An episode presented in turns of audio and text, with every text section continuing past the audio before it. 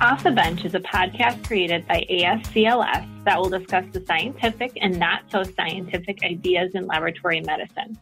We are joined by members of ASCLS who are fellow scientists, educators, and researchers. We share ideas and talk nerdy. I'm Sam, a clinical lab scientist working for a biotech company. And I'm joined by. Hi, I'm Lindsay Davenport Landry, a hematology and transfusion services supervisor. Today we're going to talk about waived testing, but most specifically the CBC and I guess automated differential waived testing that has just hit the market. So let's start out by just talking about waived testing. So waived testing under CLIA is so CLIA tests are all divided into different levels. So you have waived testing, moderate complexity testing, and high complexity testing. So tests that are waived mean they're clear for home use, over the counter use, or to be performed by professionals that are not necessarily trained in laboratory science or certified in laboratory science in any way. Some things are waived, but then they're also moderately complex or highly complex. Do the same test, but it, it might be at different levels. Exactly.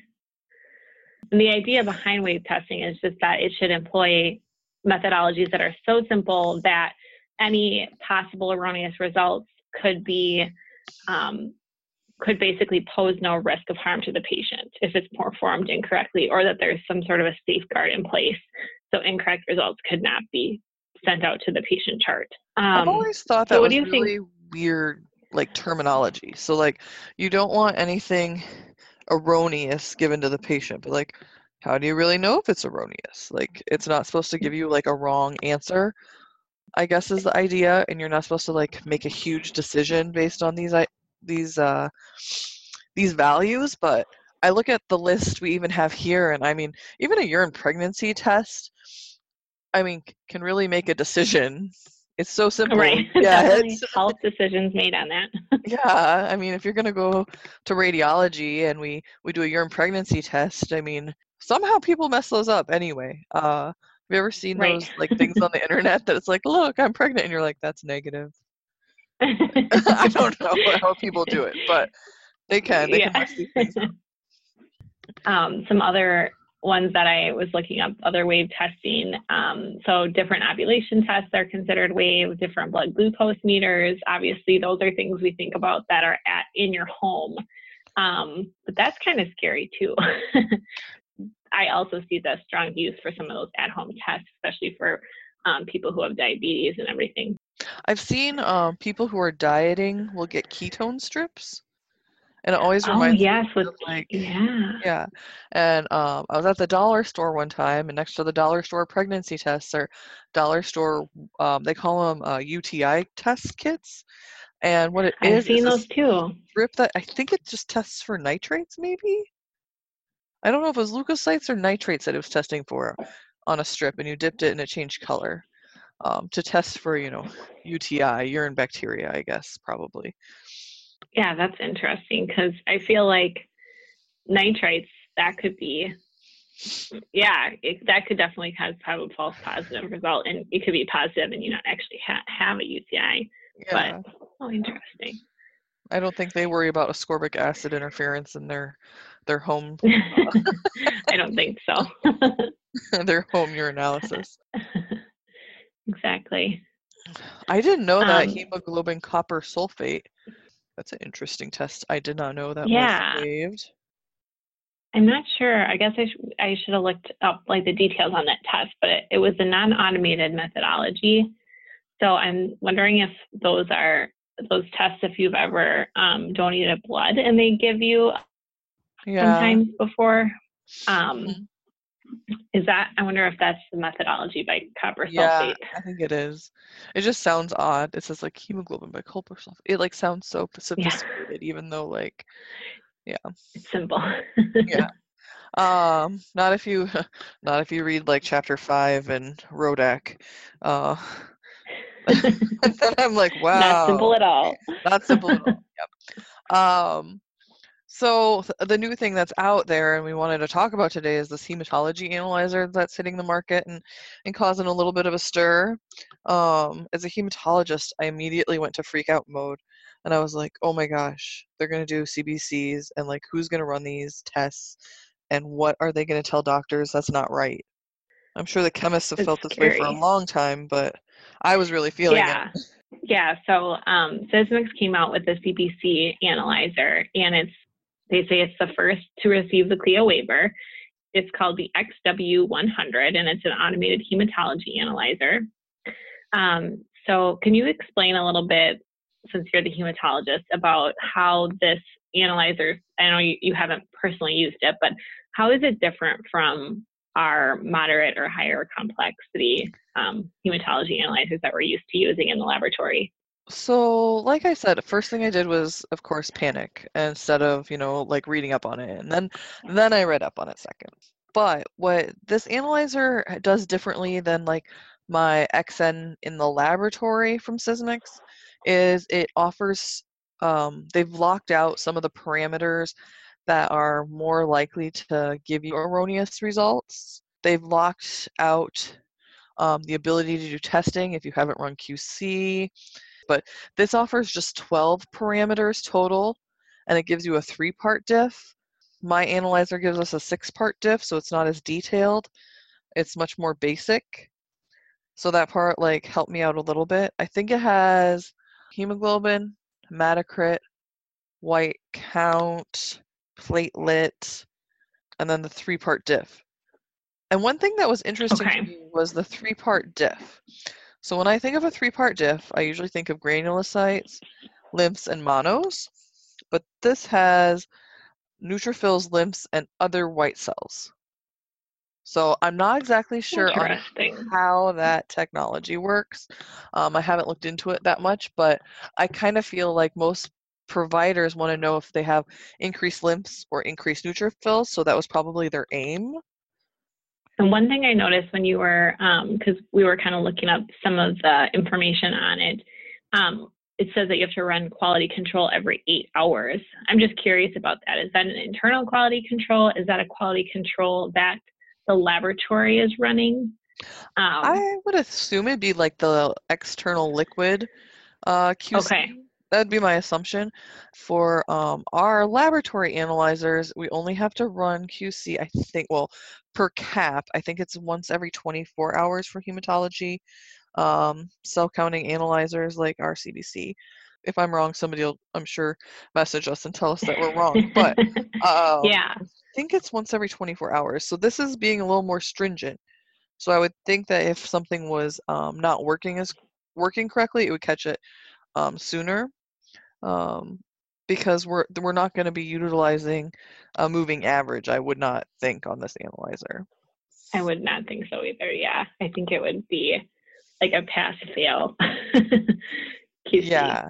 In, so, in, some form. I'm not. Yeah, like we're kind of speculating on this stuff because we neither of us have ever used it. Yeah, but one of the um, things I thought was kind of what that one of the things I thought was kind of cool was that it stated in here that um, it's only intended for patients that are two years of age and older, because I'm I'm assuming there's more interference in children. Like maybe it's because of the uh, NRBCs or you know I uh, the mm. the backwards lymphocyte count for a while, you know stuff like right. that.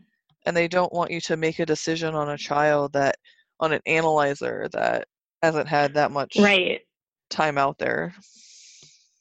Yeah, because if you're if you don't have a hematology background and you see that higher lymphocyte count in a pediatric patient, um, that might be a red flag, but really that's normal depending on the patient's age. So yeah, I guess they're trying to put some safeguards in place, and it does sound like this is really meant for obviously not hospitals, but um, more physician offices. Um, and the the point that Sysmex made in this safety bulletin was that the delay that patients might have in getting the results from the CBC rather than being able to get them directly at a doctor's office could affect their treatment plan. What are your thoughts on that, Lindsay? Do you think that's a current barrier? I think in some ways it is. I used to go to a provider's office and they did not have a laboratory. So then I would have to like drive down the street while I'm not feeling well and go to this other place, you know, like a LabCorp. They have like these little outpatient draw stations, and I'd have to drive there sure. and get my blood drawn, and then they'd send the the labs off, and then I'd have I'd hear from the doctor the next day. And I mean, at that point, usually like I'm over the fact that I have to go somewhere else, and I wonder how many people actually don't drive there and they just go home. Like, how many lab right, workers are right. hanging out there? Yeah, in my experience working in a physician office lab um, with a larger in a, inside a larger clinic was if that doctor could get that patient in the door, they a lot of times wanted to try to get some of those different tests that you want to get annually just right at that visit because they knew that if they didn't get it at that visit, the likelihood of them coming back for a for a draw, like mm-hmm. a, a fasting lab draw or something, was really not going to happen um, yeah, we actually did that with our A1Cs at clinics. We went to a waived A1C for certain patients. Um, that way, we could have the the tough conversation if they were being compliant right away, and then. So I think that could be that this you know having your results sooner is going to be useful. I'm not sure because I haven't read this anywhere yet, but with like some waived testing, it's not approved for like critical care or hematology oncology. So I kind of wonder if this um, is not approved or they haven't done a lot of testing yet in like oncology offices. Like you would think an yeah, I think I office would want more. Yeah, I think I did read. I don't remember if it was on. Um, we we pulled up an AAC article or AACC, excuse me, article and a couple other ones. I think I did see it that it wasn't it wasn't for use in an oncology site or to diagnose more advanced hematological conditions. Mm-hmm. So I think it does state that as part of the CLIA waiver. So okay. that would make sense. Yeah. I mean, if you're being followed so closely, I would think they'd want, you know, um, not that these results wouldn't be accurate on a waived because they should still be accurate, um, but you know, just wanting somebody there who can interpret at a higher level and do that manual exactly. diff that occur. And it, and I guess we're a little bit late to the game here because when we started, we, we've kind of been talking about bringing this topic on the podcast for a while, but I we found a, a thread going back in the ASCLS community. Um, this was about, guess it was like a year and a half ago or so, but um, there was a lot of talk about this new analyzer in the community. Yes. Were you involved with some of that conversation, um, Lindsay? I didn't end up commenting. I was uh, more of the, you know, eating popcorn and watching it go back and forth. and what I was seeing was like, people were like, oh, this is a super great thing. And then the other people were like, what is this going to do to our profession? Um, there's a, like, is this flow cytometry technology? Like, are they using stains? Are they, you know, going with the Coulter method, you know, etc. Like they wanted to know more, and this was before it had actually hit the market. So some of the more proprietary things weren't known yet. Um, so we were all kind of trying to guess, I think. Yeah, it definitely sounded like it was a polarizing topic within the clinical lab community. Um, just one comment from one of the members, Diane. She said, This is what I do and do well. I have 25 years of experience and ASCP certification. I cannot work in a New York City lab doing any lab work without a license. How come a high school graduate with no training can read in my CBC, read my CBC in a doctor's office anywhere in the country? So yeah. those are some passionate thoughts about some of how this how this waived testing might um, be how this could be leading us into the future. Yeah, and I, I have to remind people when they bring up these kind of comments, like we're not getting out of a job here. We're letting the technology work for us. Somebody still has to create this technology. Somebody still has to ensure that the people um, are competent who are running the technology. Um, I mean, there's so many things. It's not gonna. We're not gonna be out of a job. And you know, there's already so many waived tests out there. Like we talked about a little bit ago, you know, there's already hemoglobin testing. There's already hematocrit right. testing. Um, I, I looked it up because I was not, I didn't think there were platelet and white cell that were waived already, and I didn't see any. Um, you know, but I mean, hemoglobin and hematocrit have been available for quite a while. So really, are we giving them actually is is it more accurate if we're not doing a finger stick and getting like a small tiny sample, you know, that doesn't quite fill up all the way? Or, you know, something like that. Like are we doing better by the patients? Yeah, and that's I, that's kind of where my next thought was it kind of depends on how you look at it. So, of course, we're all concerned about our our profession and making sure it's still relevant, but at the end of the day our primary goal is patient care and if it's a way to serve the patients better, then that's a good thing, right? That's what I think. And then um so I don't know what other brands call it, but like Sysmex calls it starring out. So like if you put a if they do like an asterisk next to something, it means it's like a non-reportable um, thing. Like you need to look at it under the microscope before you report it. And my understanding is that with this analyzer, it actually won't start out, but it just won't give you any result. And it will say, you know, like I don't know what it says, if it says error or cancel, but it basically is telling the person we cannot get an accurate result here, so try a different methodology. That's interesting. I, I wonder how they can are going to be educating the physicians in these um, in these physicians' offices to to react to those results. Because um, at first, uh, my first question would be, did I do something wrong? Did I do the testing correctly? So I'd probably repeat it. Mm-hmm. Um, and then at that point, yeah, it would be interesting to see what does the flag actually look like. Um, does it just tell you to send it on for confirmation? Yeah, I'm not. I'm not 100% sure, but it's. I guess that's another reason we'll need our MLSs to be the people who are eh, helping to the providers interpret laboratory results, right? Exactly. Um, and like you mentioned, to oversee all of the waived testing, because even in physician offices, there still needs to be um, a waived testing coordinator or a point of care testing coordinator that checks over this quality control and looks at potentially proficiency tests or um, proficiency of the folks that are performing these tests. So that yeah. will hopefully involve a laboratory professional at that level. Yeah. Unfortunately, you know, it's not always is a laboratory person at all these um, the like physician's office labs and stuff. You know, sometimes they just have a medical director who's their CLIA license signer, you know, or something like that. That's but true. um, I mean, if if technology continues to advance and gets more complicated, then we are going to need these new positions out there that help the doctors understand the laboratory testing better. Maybe it's like a new market for exactly like consultants or educators uh, yeah. for clinical lab testing. Yeah. Yeah, because I mean, the testing is not getting any easier, that's for sure. All the orderable things out there. Oh, yes. it's never ending. Do you think that well, uh, having having a waived CBC analyzer would change like what your doctor does? I think possibly.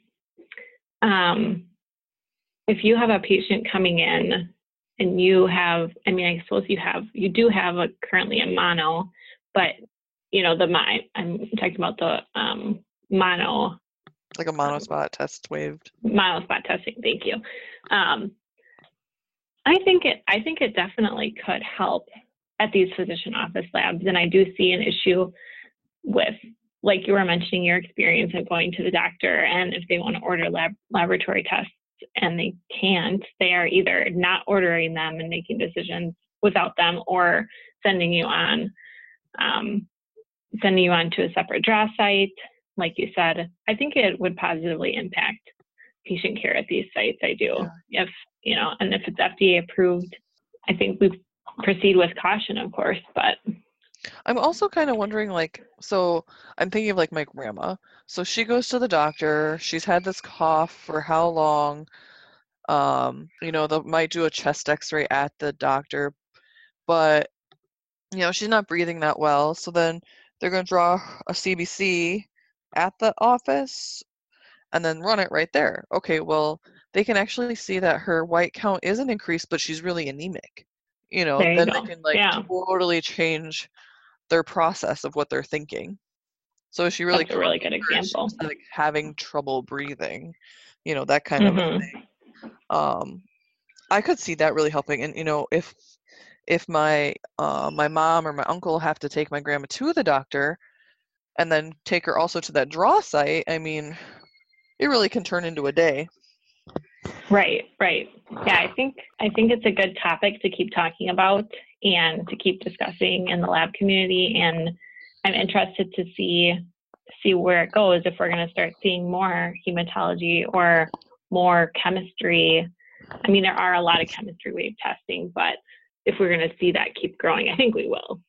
I guess I know the answer. The answer is it is going to keep growing, but we'll see in what in in what kind of platforms and what do the platforms look like and everything. So molecular's molecular's growing like crazy, so maybe that'll be the next thing. Next point of well, yeah, there's already yeah. You know that could be the next thing. Like exactly. the flu, the rapid flu that they have mm-hmm. now, uh, Cepheid. Mm-hmm. yeah, yeah. Point point of care. I'm glad, Good especially results. right now in flu season. Oof. Fast. Oh yeah, lots of positive flus these days.